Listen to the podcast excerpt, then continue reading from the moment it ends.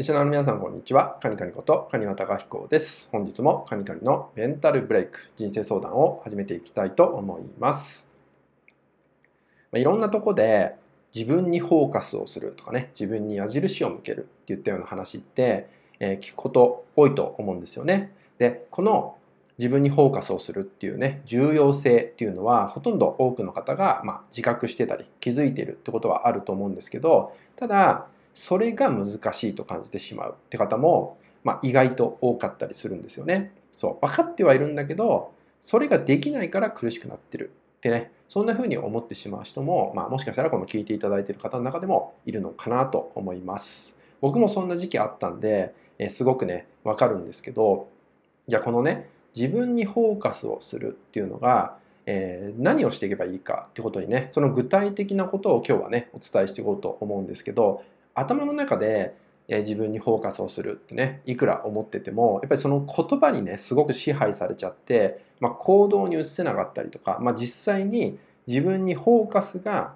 できないってねそんな状態となってしまうこともあるんで、まあ、今日ねお伝えするのは強制的にでも自分にフォーカスを向けられる方法っていうのをねお伝えしていこうかなと思います。えそれがですね5つあります。一個一個簡単に説明していきますけどまず1つ目がえー、運動をするってことですね。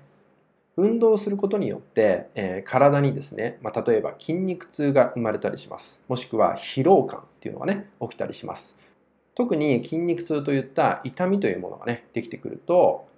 えー、無意識にでもですね、体に意識が向くようになるんですね。まあ、どこどこが痛いって言ったような意識が向くようになります。疲労でも同じですね。体が疲れてるって言ったように、えー、体、えー、自分自身ってとこですね。そこに意識が向くようになっていきます。これをすることによってですね、自分に意識を向けるトレーニングになっていくわけですよね。なので、まあ、運動をね、取り入れてあげて、体がどう感じるかっていった意識の向き方をしてあげるだけでも大きく変わってくるんじゃないかなと思います。で2つ目がですね、空腹を感じてみるってことです。これもさっきのね、筋肉痛と同じで体に意識を向けるっていう意味で、まあ、お腹がすく、まあ、腹の虫が鳴るっていう感覚っていうのは、えお腹が空いたって言ったようにまたねこれも自分に意識が向けられるってことになるんで、えー、空腹を作ってみる意図的に作ってみるっていうのも、えー、自分にフォーカスをするトレーニングにもなっていきます。で3つ目がですね、えー、刺激を与えるってことですね。そう。刺激って言っても何かねこうハードなことをしたりとか危険なことをするってわけじゃなくて、え体に些細な刺激を与えてあげるってことです。以前ね、結構前にもお伝えしたんですけど、おすすめなのがサウナですね。そう、サウナに入って水風呂に入るっていったようなことをしてあげると、暑いっていうのと冷たいっていう刺激を同時に感じることができるんですね。でこれも体にそのような刺激が入ってくるってことになるんで、えー、嫌でもね体に意識を向けるようになってくるんでこれも自分にフォーカスを向ける、まあ、訓練の一つとなるので、ぜひね、えー、機会があったらやっていただけたらと思います。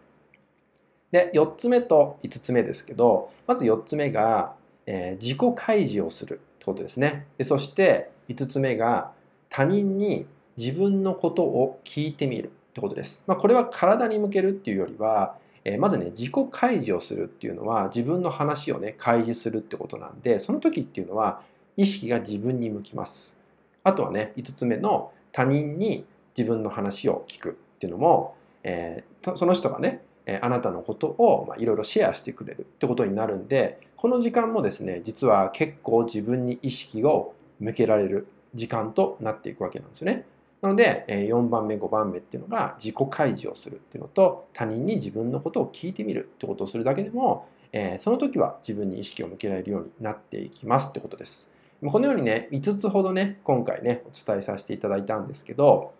特に前半に話した体に意識を向けるってことをすると、えー、自然と自分に意識が向けられる、フォーカスができるようになる、ね、その一つのトレーニングにもなってくるんで、これを習慣づけていくことによって、もっとタイムリーにね、今の自分っていうのをチェックするようなことができてくると思うので、まあ、今日ね、お伝えさせていただいた、ご紹介させていただいた内容をですね、まあ、どれか一つでも結構ですので、えー、実践していただけたらと思います。